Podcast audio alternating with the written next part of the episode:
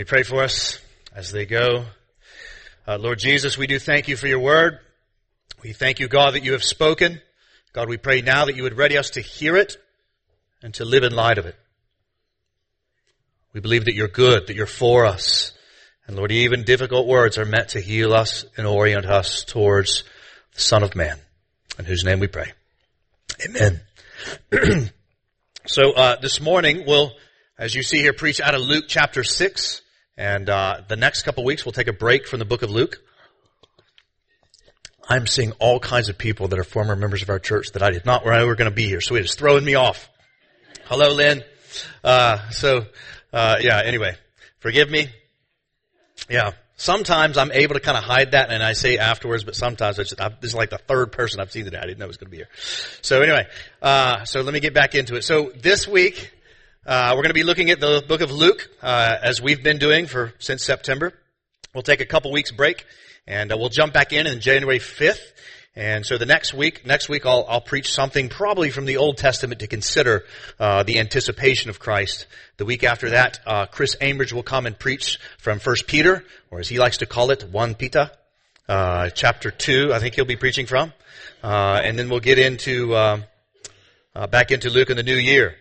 And so this morning we're looking down here at Luke chapter six.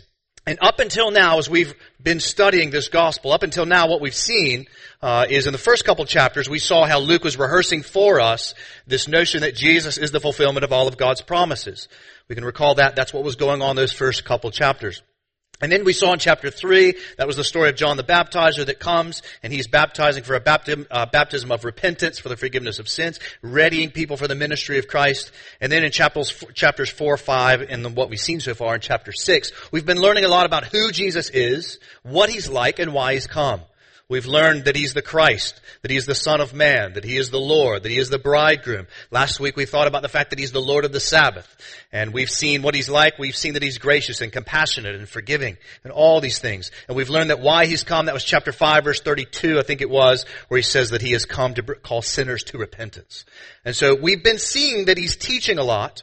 But up till now, Luke has not really told us, other than what he said in that synagogue that one time, he's not really told us the content of Jesus' preaching. Well, all that changes today. So this kind of begins a turn in Luke's gospel. Uh, from here on out, we're going to get a lot of content of Jesus' preaching. And let me go ahead and warn you in advance of this. Right, this Jesus' teaching is hard. Uh, it's difficult. It confronts us. There's a reason why Jesus' ministry culminated in crucifixion. And so just be prepared for these kinds of things. His teaching was good, it was sweet, but it opposes our inclinations to fit into this world. Just be prepared for that. Big idea this morning, two ways to live, short-term pain, long-term pleasure, or short-term pleasure, long-term pain. That's if you get lost, that's where we're at. Two ways to live. Two options that we all, everybody on planet Earth has to choose from. Follow Jesus and find short-term pain, but long-term pleasure.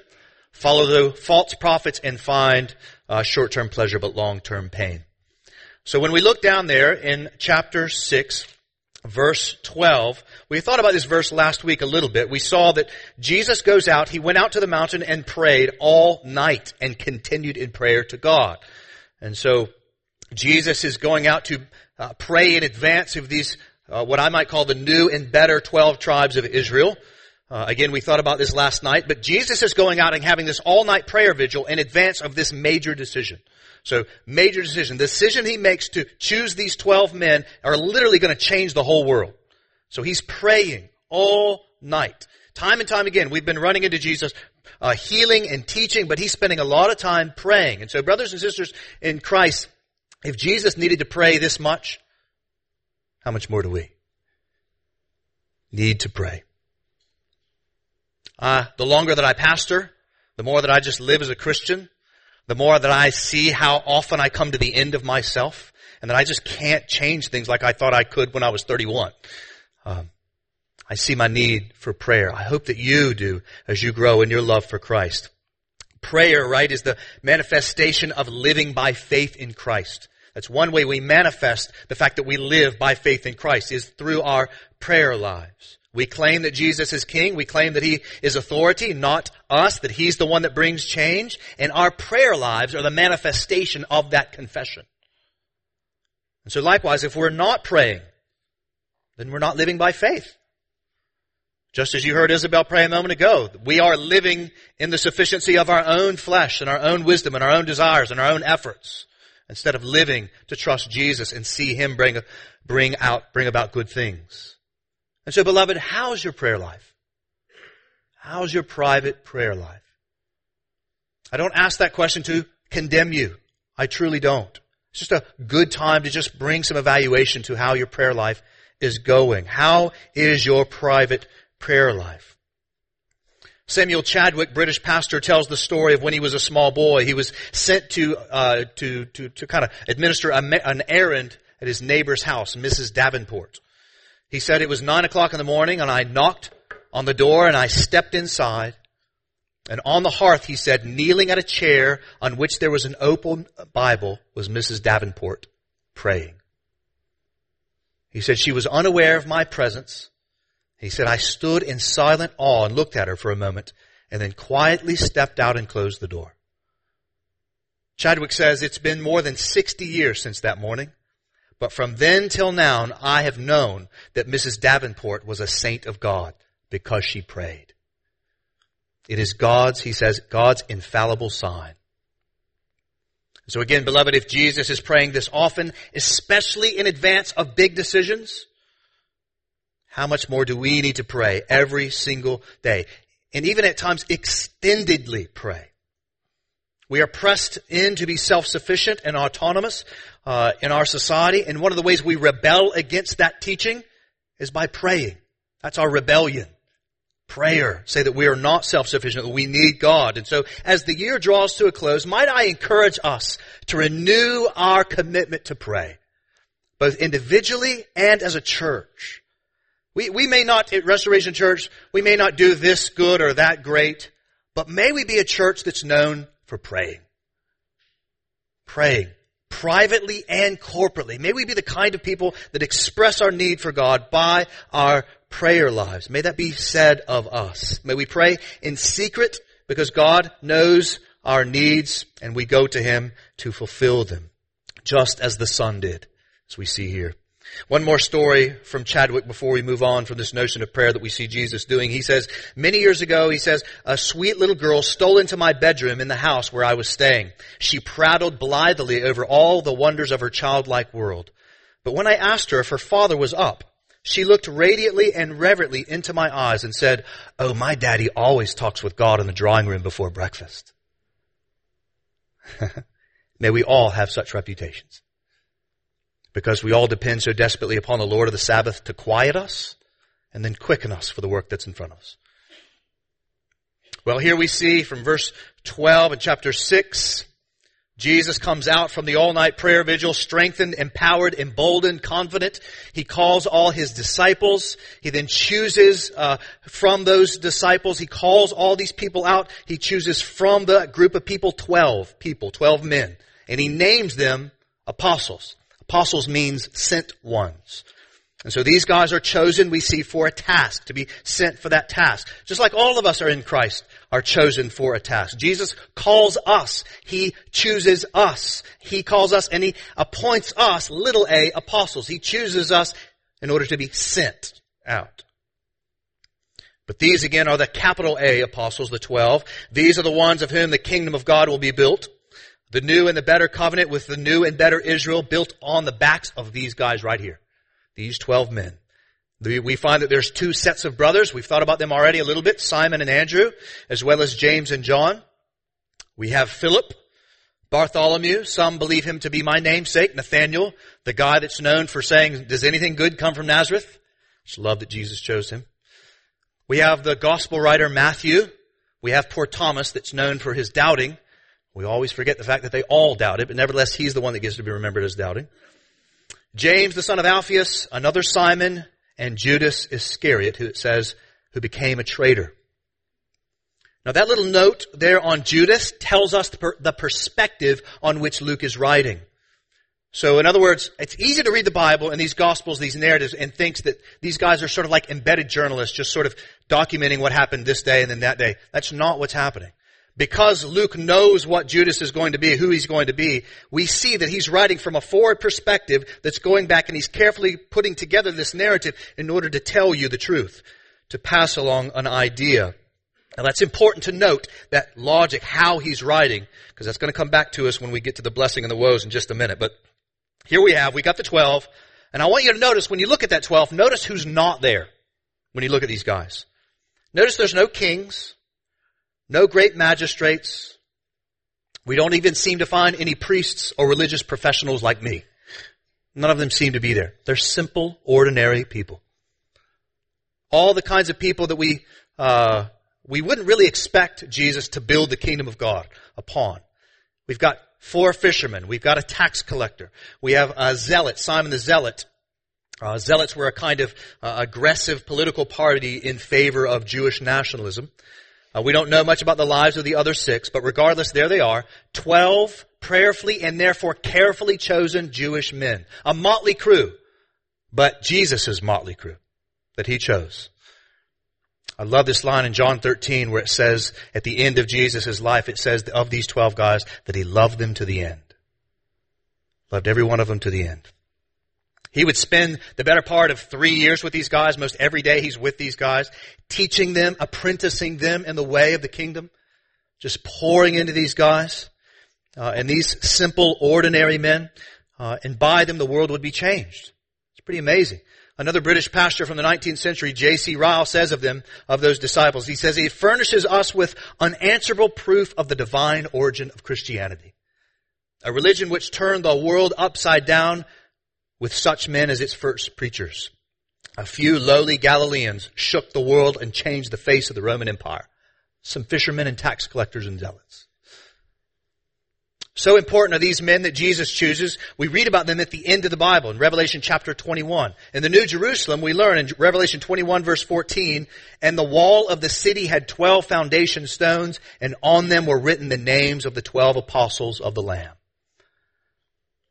So in the new heavens and new earth, there's going to be 12 stones, foundation stones built on these guys. Their names are there. That 12th presumably is not uh, Judas Iscariot. That's either Matthias, maybe even Paul. We can have that conversation after church if you want to know my thoughts about that. But regardless, save John on the island of Patmos, tradition tells us that all of these men that Jesus chose, every single one of them, save John, die terrible deaths because they loved Jesus because they were changed by the glory of Christ. They all will go on to die terrible deaths because of the gospel. And so friend, you should know that if you love Jesus, if you love Jesus, you love Jesus because those 12 men told some others who told some others who told some others who eventually told you. Started with them. These 12 guys. Men that are full of flaws, you will see, they're full of flaws. But I can't help but think that's why Jesus chose them. He chooses the weak things of the world to shame the wise. And that's exactly what we'll see in this blessing and woes here in just a minute. But everything's in place now. Jesus was born of a virgin in Bethlehem as it was prophesied, the city of David. Uh, he was the son of David. He was the son of Abraham. All that's happened just as the Bible said it would. Jesus went through those kind of baptismal water. He went through the baptismal waters. That's reference, I would say, to the Red Sea, just as the Israelites went to the Red Sea. Uh, we saw that Jesus went into the wilderness and was tempted, but unlike Israel, he came out faithful. And we see Jesus coming into the land, preaching and teaching, just as Israel was going to the land to preach and teach. And now, just as Israel went in and established the 12 tribes, now Jesus has established the 12 tribes, the 12 disciples. Everything's in place now. Everything's in place. Luke is intentionally mirroring the first six books of the Bible to show that he's the better Israel. So look down there, verse 17 to 19. We see that Jesus comes down with them. Presumably he was up on a mountain. He comes down with them. Them would be the 12. And he stood on a level place. I know that some of you have been asking this question, so let's go ahead and answer it. Right out of the gate, this would indicate that what's about to come, this little sermon, is not the Sermon on the Mount that we, many of us are more familiar with.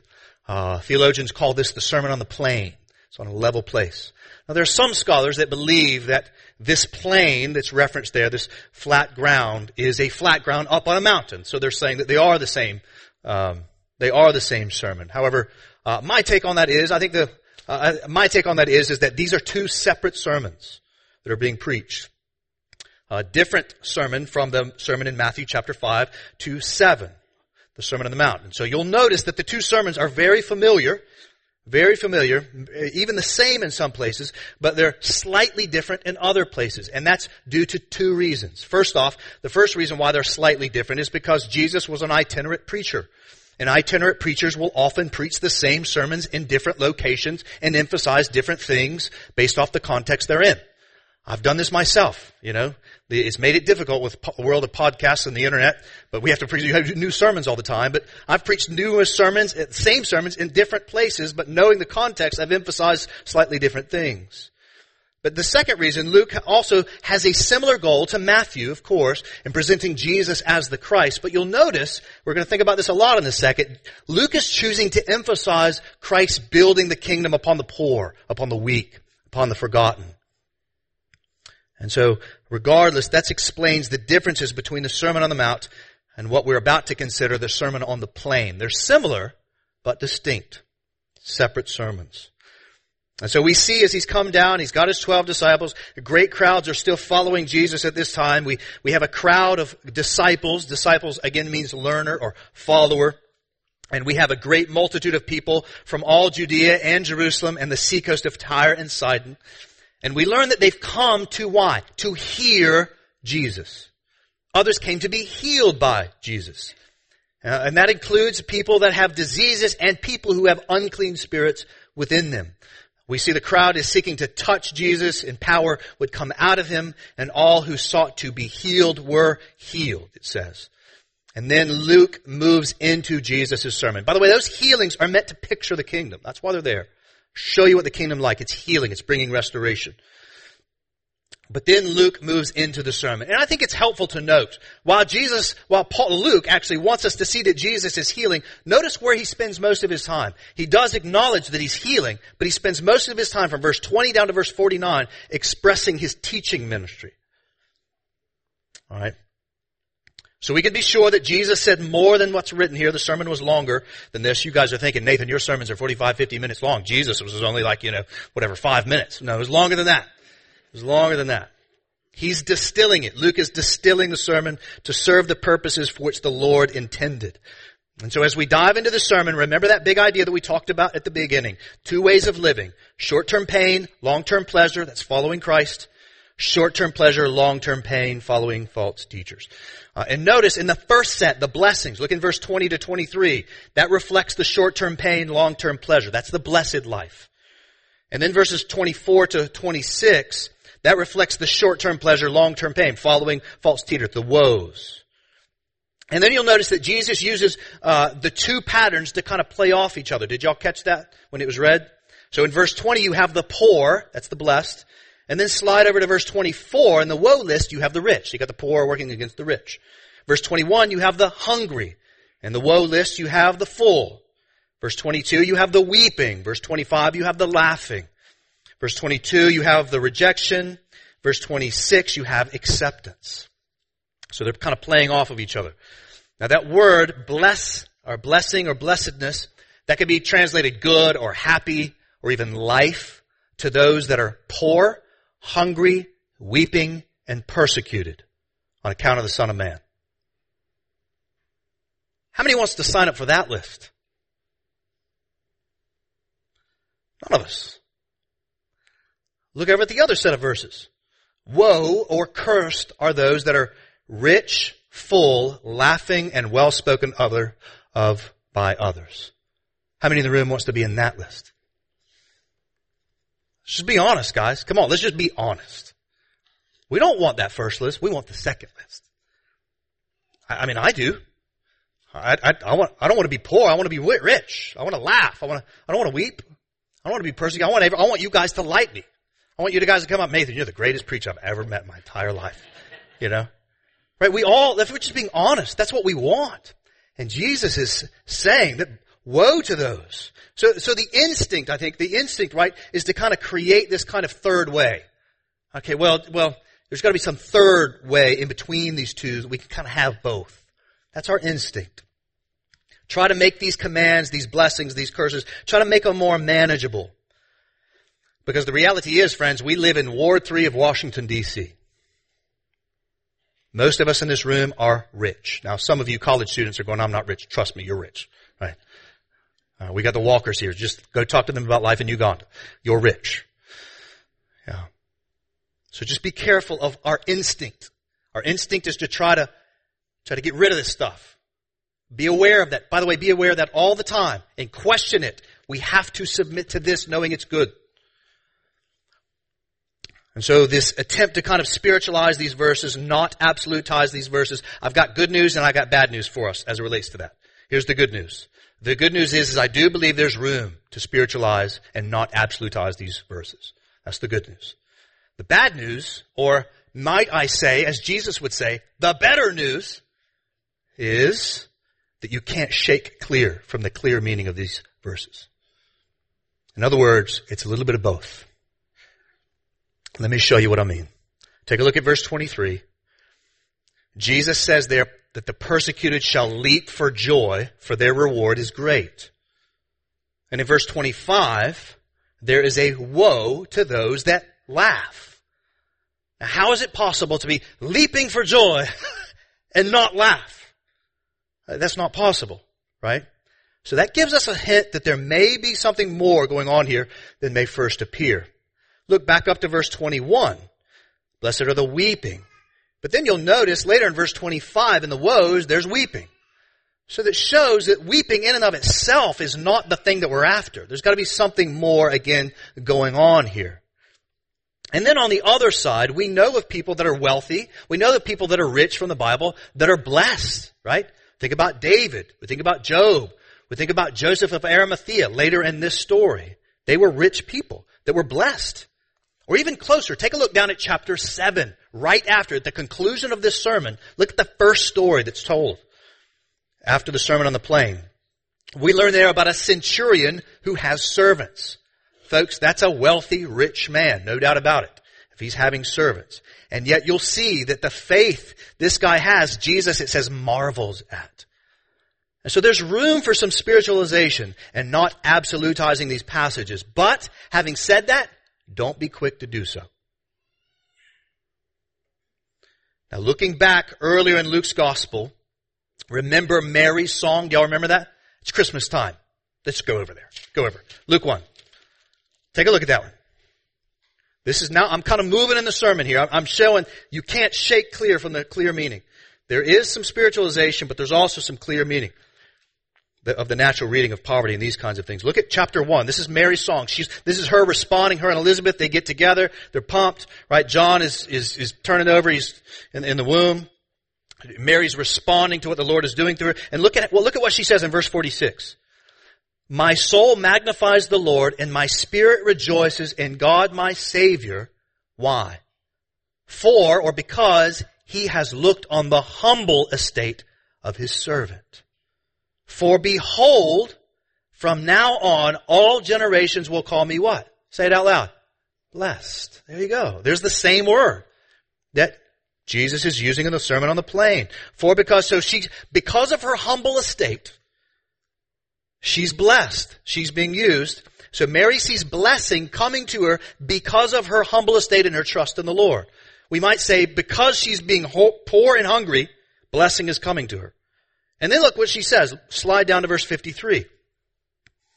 He has filled the hungry with good things, and the rich he has sent away empty.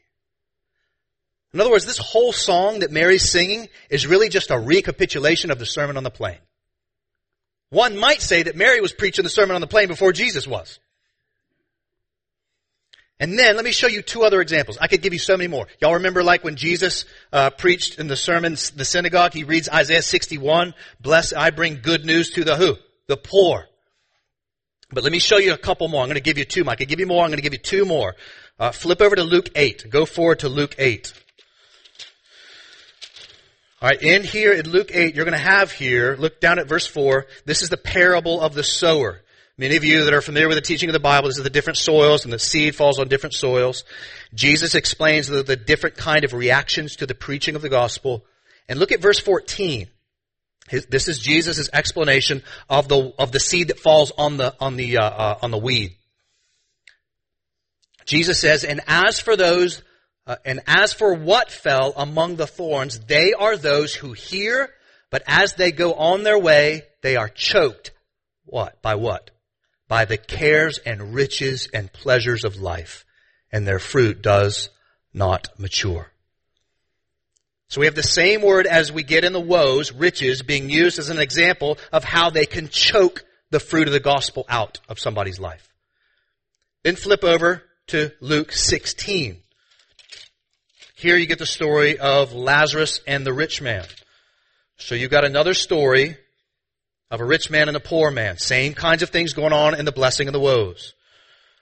The rich man we see walks by Lazarus who is covered with sores and desired to be fed from the scraps of the rich man's table. So they both die, both the rich man and the poor man, Lazarus and the rich man.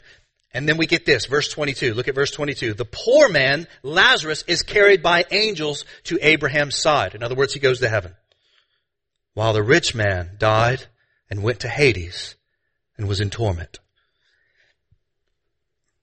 So in life, the poor man suffered, but in the long run found pleasure after death. And in life, the rich man was in pleasure, but after life, he was in pain. We think about the story of the rich young ruler. Same thing. There's so many more of those.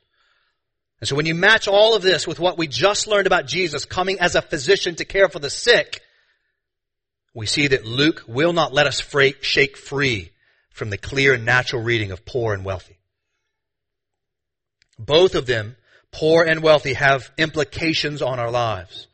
Not only economically, but also socially, emotionally, and most of all, spiritually. And so what's going on? What's the big idea here with these blessings and these woes? Well, on the one hand, again, just to kind of summarize, they're not absolutes. In other words, you can't just go make yourself poor, fast, and start weeping and then you're in the blessing. You can't perform it. No, you can't perform the blessing. Because if that's the case, well then there's no need for grace and mercy. Right? Uh, in matter of fact, I'm sure some of you, I, I, some of the most poorest people I've met are some of the proudest people I've met. But then also on the other side, this, the same is true on the, on the woes. Just because you're rich, full, and laughing doesn't mean that you're automatically and always cursed. Likewise, some of the godliest people I know are some of the wealthiest people I know. So we learned so far that these are not absolutes. However, we also have learned that the materialization of poverty and wealth, crying and laughing, being rejected and being overwhelmingly accepted have massive implications upon our lives. And so while these verses are not absolutes, their natural reading does mean to teach us about the implications of material poverty and wealth and what they can do to us. Jesus wants us to see the virtue behind things the world doesn't value. Things like poverty, hunger, weeping, and persecution. And he wants us to be warned by the dangers of wealth, fullness, laughter, and acceptance. In other words, guys, Jesus, as we look at his preaching now, he teaches an upside down kingdom. Jesus' kingdom is often upside down from the values of the world. And so while Jesus doesn't command us to go out and seek poverty, hunger, weeping, and persecution, he does want us to see that when these things come, they can serve to orient us into the blessing of Christ. Because there's something about those difficulties. There's something about poverty. There's something about uh, weeping. There's something about hunger. There's something about persecution that levels our pride. And that it causes us to look to Jesus for strength. That understands that we're weak and needy vessels and God has to be the one to forgive us and orient us towards the good life. There's something about those things that does that. And also, on the other side, wealth, fullness, laughter, and being widely accepted. It does the opposite. Using the language of the parable of the sower, they choke out the fruit of the gospel seed because our hopes get oriented towards the pleasures of this world. Like, I, I, I repent. And that's true of me. Instead of being oriented by the Son of Man, we listen to the false prophets that orient us to this world, and therefore we then can get hardened to a life of faith in Christ, which is a hard road to walk. That's the intention of Jesus' blessings and woes. Blessed, that is, if I could just summarize it all up, blessed are those that know they are in need and look to Jesus. As opposed to cursed are those that think they're good and they have everything they want and don't look to him, except to maybe help them when they're having a rough day. That's basically the summation of what's going on here. Because again, remember the whole Luke 5:32. What does Jesus say? Think about Christmas. I have come not to call the righteous, but sinners to repentance. That's what's going on. So while we do, uh, and, and let me also kind of move from there. Let me move out of the text and kind of take a look around in the world we live in. We don't need studies. We don't need studies to confirm the Word of God. However, it is good when we find that they do, right? It helps us. In the West, the most irreligious people are often found in urban settings, just like this one. The places where there is the most education, wealth, and power. In fact, as America has increased in wealth and power, we've strangely seen this putting off of religiosity. It's no coincidence. It's exactly what Jesus says. In fact, a recent Pew Research analysis has revealed that the highest concentration of non-believers are most often white men that are highly educated and wealthy, which are all the same markers for power and privilege. I read one atheist website this week that said Richard Dawkins is basically our mascot.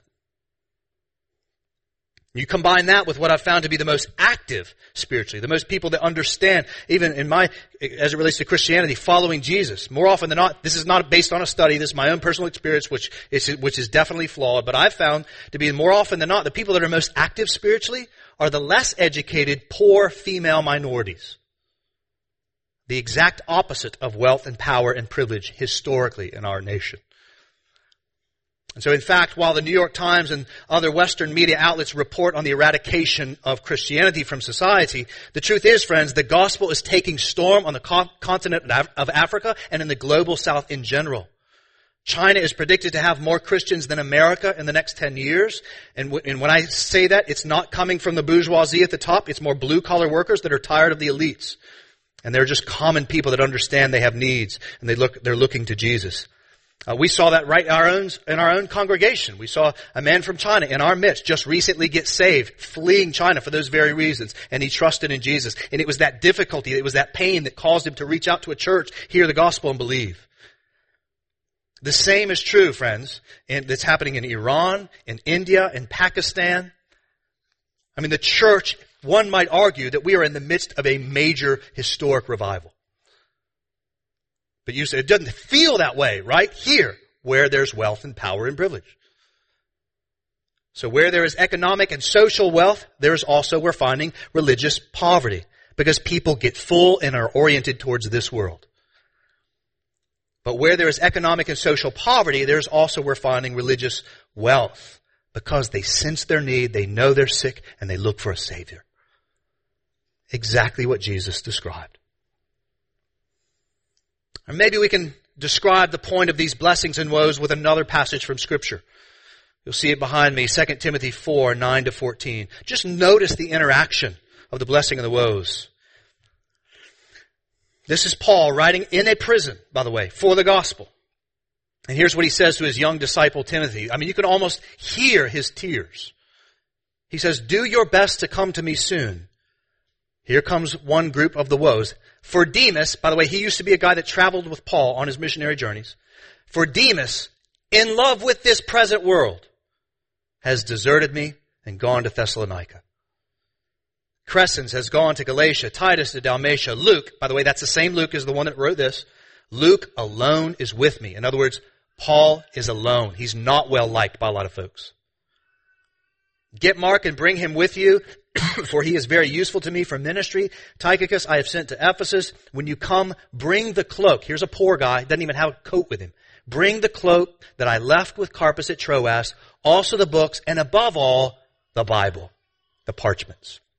He just wants a coat and a Bible and people to come around him because he didn't have these things. He's poor. Alexander the coppersmith did me great harm. The Lord will repay him according to his deeds. Beware of him yourself, for he strongly opposed our message. At my first defense, no one came to stand by me, but all deserted me. There it is. He's not well liked by others. May it not be charged against them. It's loving enemies. We'll see that next January. So I was rescued from the lion's mouth. Sorry, but I, but the Lord, I missed it, may it not be charged again, but the Lord stood by me and strengthened me so that through me the message might be fully proclaimed and all the Gentiles might hear it. So I was rescued from the lion's mouth. The Lord will rescue me from every evil deed and bring me safely into his heavenly kingdom. To him be the glory forever and ever. Amen. In other words, for mine is the kingdom of God. And so the question is, as we kind of come out of these two blessing and woes, are you ordered by Christ or are you ordered by the world? Are you ordered by Jesus, submitting to Him even when it's hard, especially when it's hard? Or are you oriented by the false prophets, the liars? Are you a disciple of Jesus or a disciple of the world? Are you hungry for holiness? Or are you full and wanting more of the world and its favor and its blessings? Well, friend, if you are repenting of your sin, trusting in Christ alone, ordered by His life and lordship, finding yourself in need economically, but also socially, maybe even theologically, like you just are confused and you're looking to Jesus, are you poor in that sense? Well, Jesus says to you, blessed are you. Blessed are you. Happy are you. Yours is, present tense active, is the kingdom of God. In other words, you get to enjoy the benefits of that coming kingdom now, even though the world casts you aside. You can have the benefits of the kingdom now. You can know the joy of being loved, of being accepted, of having a hope in heaven. Secondly, are any of you disciples of Jesus hungry? That is literally hungry? That is, any of you struggle to have the basic needs of life, food, water, shelter? Do any of you look to Jesus and want something more? Like you're hungry in that sense. Jesus says blessing to you. While you suffer now, you will be satisfied when He returns or when you die and meet Him face to face. Are any of you in Christ weeping? Think about this a lot at Christmas time. There's some of you, Christmas is hard for you and you weep. Weeping over the loss of a loved one. Weeping over your own health Weeping over the absence of something good that you desire. Weeping over something that you or a loved one experienced. Weeping over the brokenness of our world. Weeping over the lostness of humanity. Jesus says to you, Blessed are you that weep now, for the day is coming when you will laugh. That day is coming. A day is coming when your tears will be wiped away and you will have joy eternal and for those disciples that have or will be persecuted. As Jesus says here, on account of Him, on account of the Son of Man. That is, because you love Jesus more than you love the world, therefore you are willing to speak up for Christ or the ways of Christ, and as a result you have been or will be hated by former friends or coworkers, excluded from a job, excluded maybe from your family table because of your love for Christ. You've been reviled. That is, people have said harsh things to you about what you believe, about the gospel, and the world that testifies to that gospel. If you've been spurned by evil in some ways, that is to say, for you that stood for the way, the truth, and the life of Christ, and as a result, you were cast out. As old fashioned, as traditional, as judgmental, as irrelevant, or worse, you were evil, sparked as evil, cruel, mean, hateful, bigoted, whatever. Jesus says to you, rejoice. Rejoice. Leap for joy. For behold, you will enjoy the reward of his everlasting love in heaven. For from old people have been doing this to the Lord's prophets. You're in line with a bunch of God's people. God loves you and he's in favor. And so for any and all of you that are disciples of Christ, hoping in Him, treasuring Him, yet also are experiencing a lack of material or emotional support, or you are experiencing pain and difficulty, or you are experiencing persecution on account of following Jesus, take heart, beloved. Take heart, for Jesus entered into all of these sufferings and more. He had no home. He had no spouse. He had no children of his home. He knew hunger and thirst. He knew abandonment and loneliness. He knew what it was to lose a loved one and weep.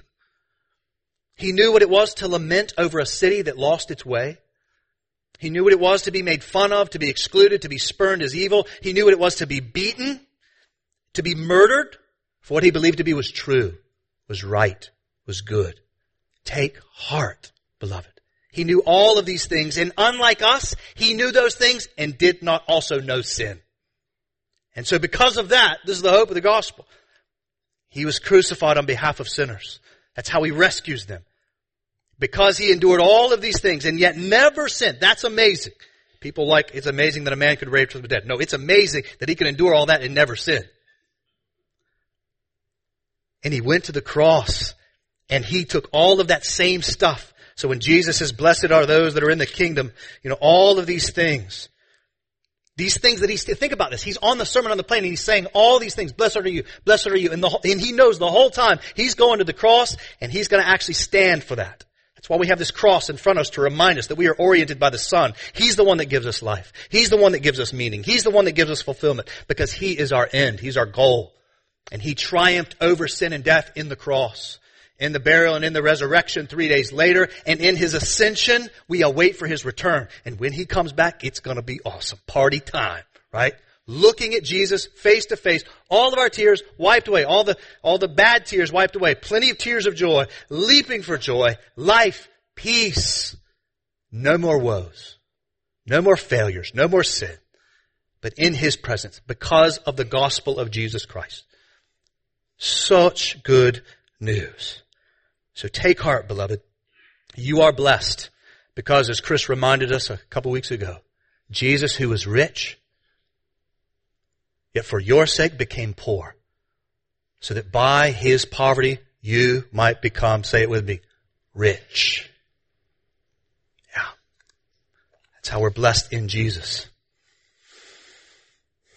But also while we are we that are in Christ take heart in Jesus and in this gospel. We also need to heed the warnings of the woes that are here.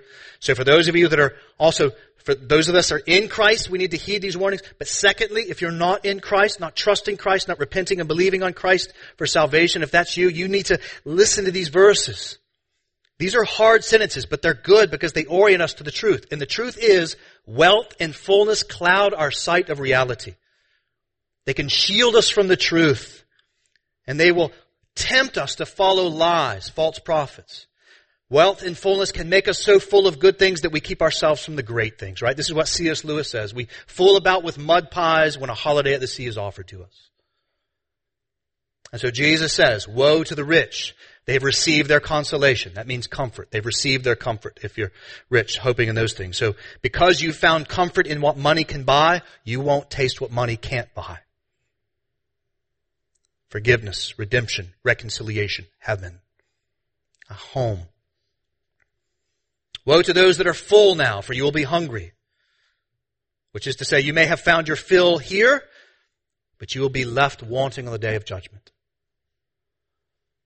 Woe to you that laugh. That is, woe to those that take pleasure from all that this world has to offer while seeking little to no laughter or joy in Christ. Upon your death or upon the return of Christ, you will mourn and weep. Woe to you who live for the favor of everyone speaking well of you. This is our cultural moment. This was the lot of the false prophets. They found favor with man, but came to rest in the wrath of God. Friend, these are not my words. These are the words of Jesus, the Son of God. So if you go home today saying, I went to a Christmas sermon and, you know, he just spouted off judgment, it was the next passage and it's Jesus' words. You, you got I'm, I'm serious. I mean, we kind of laugh, but you need to wrestle with that. It's right there. Jesus is the one that is full of love and truth, and these words here, friend, are to serve you. And so as I've already said, most everyone in this room is in danger. All of us in this room are in danger of falling under the condemnation of these words because we live, we live amidst so much fullness. We live in a society that doesn't really know need. We live in a place and time that is trying to disciple us to have a hunger for this world and all it can offer, while at the same time convincing you to keep your distance from the true and biblical Jesus and Jesus' people, the church. And so let me speak to my skeptical friends that are here in the room. I'm so glad that you're here. Thank you for coming, spending your time this Sunday morning to come with us. But friend, might I ask of you, is it possible that your skepticism to the Christian faith is not because you've studied it and found it wanting, but it's because you're full of this world. Be attentive, friends, to the ways that fullness and acceptance are clouding your judgment of the truth. 21st century America may be losing its religion, but it's not because the gospel, again, has been tried and found wanting. It's not because it's been studied and found lacking. It's because people are increasingly intoxicated by false prophets who convert people, who convert people into believing that they're not sick. And if they are, they can find an antidote in this world. And Jesus says, if that's you, I didn't come for you. I came for the people that know they're sick, that know they're sinners, and they can't do anything. No amount of Bible reading or Lord's Supper taking can save them. He came for them. He came for weak people like those disciples that are willing to lose it all that they might gain Christ and be found in Him. In other words, if you don't think that you're sick, you won't reach for the physician. If you don't think your deepest problem is sin against God, then you won't see your need for Christ. And so be aware, friend, that your unbelief has very possibly been taught to you by the world to find fullness here, and it never will. Christians are unique people for a lot of reasons, but for one reason. We look at the world and all the suffering and we understand why it's there. And there's, well, we understand why it's there, big picture. We don't understand why things happen. But we know a day's coming when it'll be made right. But for the rest of us, let these passages remind us of the words of the apostle Paul who said that godliness with contentment is great gain. Now it's going to sound like, I'm just going to, one page here, it's going to sound like this is Nathan talking. I, I basically formed this and all I'm doing is reading 1 Timothy 5. Here's our counsel. What do we do? Paul says, godliness with contentment is great gain. For we brought nothing into the world and we cannot take anything out of it. But if we have food and clothing, with these we will be content. But for those that desire to be rich, they fall into temptation, into, into many senseless and harmful desires that plunge people into ruin and destruction. I've seen it happen as a pastor in my 10 years. I've watched that happen. For the love of money is a root of all kinds of evil. It is through this craving that some have wandered away from the faith and pierced themselves with many pangs. But as for you, Restoration Church, flee these things. That is to say, flee contentment in the world. Pursue, Paul would say, pursue righteousness, godliness, faith, love, steadfastness, and gentleness. He says, fight the good fight of faith. Fight it. We have to fight. You can't just coast in the world. You'll swim down the stream. It'll take you down. We've got to fight against the stream of the world and get upstream by the grace of God. Fight the good fight of faith. Take hold of the eternal life to which you were called and about which you made the good confession in the presence of many witnesses. If you remember, that means you were made, uh, you were recognized the witnesses this was this church. I charge you, Paul says, in the presence of God who gives life to all things, to keep the commandment unstained and free from reproach until the appearing of our Lord Jesus, which he will display at the proper time. Love that Paul's anticipating that. Is he ever going to come? Which he will display at the proper time. Live for that day. He who is the blessed and only sovereign, the King of kings and the Lord of lords, who alone has immortality, who dwells in inapproachable light, to him be honor and eternal dominion. Be warned, beloved, be warned of fullness in pursuing it in the here and now. And do whatever is necessary to be satisfied in Christ today and forever. Last little bit, and I'm done. First Corinthians, First Timothy 6. He says this. This is like some of you are sitting here going, I have a lot of money. What do I do? I'm going to leave you with this. Paul says there, as for the rich in this present age, that's you, that's most people in this room, charge them not to be haughty. That is to say, don't be arrogant. This is so important. Nor to set their hopes on the uncertainty of riches. You may have money today and it'll be gone tomorrow. But on God. Set it on the certainty of God. Love what Paul does here, who richly provides us with everything to enjoy. They, the rich people, they are to do good, to be rich in good works, to be generous and ready to share. I thank God that you guys are so often these people. Thus, he says, storing up treasure for themselves as a good foundation for the future, so that they may take hold of that which is truly life. That's Paul's counsel to most of us in the room that are rich. How to live in light of it. I'm going to close with this. One of my favorite stories at Christmas time is one of my favorite movies in the history of the world is the story of George Bailey. If you've not seen It's a Wonderful Life, do it tonight. It is a great story for a thousand reasons, but it reminds us of this truth. George Bailey wanted to get out and live for the world, didn't he? He wanted to get out from that sleepy town of Bedford Falls. Get away from it all. That's where the life is. He gets the big, and he can't ever seem to get away. But what does he do instead? He does exactly what 1 Timothy 6 says. He doesn't put his hope in the uncertainty of riches, but he gives his money away for the good of others. And other people thrive, and he has to live in this cranky old house, and all this stuff bad. Mr. Potter is living for this world, right? And he gets to the end, he's going to commit suicide, and then he says, I just wish I'd never been born at all. And he then gets this great gift to see the world. See what that little tiny town could be like if he'd never been born. And what did he find? He found the ways that his life was rich, was wealthy, was beautiful, was good, was satisfying. It was hard, not like his other buddies in plastics making a bunch of money. But he had a wealthy life. He had a wonderful life. Even though in the eyes of the world it wasn't much in a tiny little sleepy town at Bedford Falls. Here's the thing, guys. Most of us will never be those great guys in the world. Great guys and gals and great movers and shakers. All of us can be George Bailey. All of us can make a significant impact on a tiny community for the glory of Christ and the good of others as we give ourselves to Jesus and helping each other follow towards heaven, putting our certainty in Him, in the kingdom of heaven that's breaking in. So give yourself to Him. Be blessed, which is to say, be poor.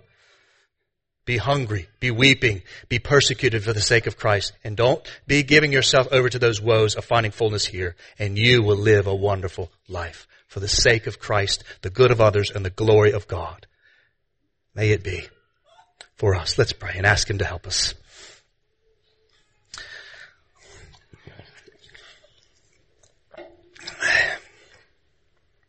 Lord Jesus, we thank you that you were the blessed man that you were all of those blessings before any of us were. We thank you that you did not give in to those woes. And because of that, we have hope in you, your death, burial, resurrection, ascension, and soon return. So may we be ordered to the King of Kings and Lord of Lords, the one that was poor, but for our sake was rich, yet for our sake became poor, that we in him might become rich. May we live for the wealth of Jesus, for you and for others. May we live wonderful lives but we steer clear of the lies of this world and orient ourselves to the truth of Christ Jesus, our Lord, our Savior, our wealth. In whose name we pray. Amen.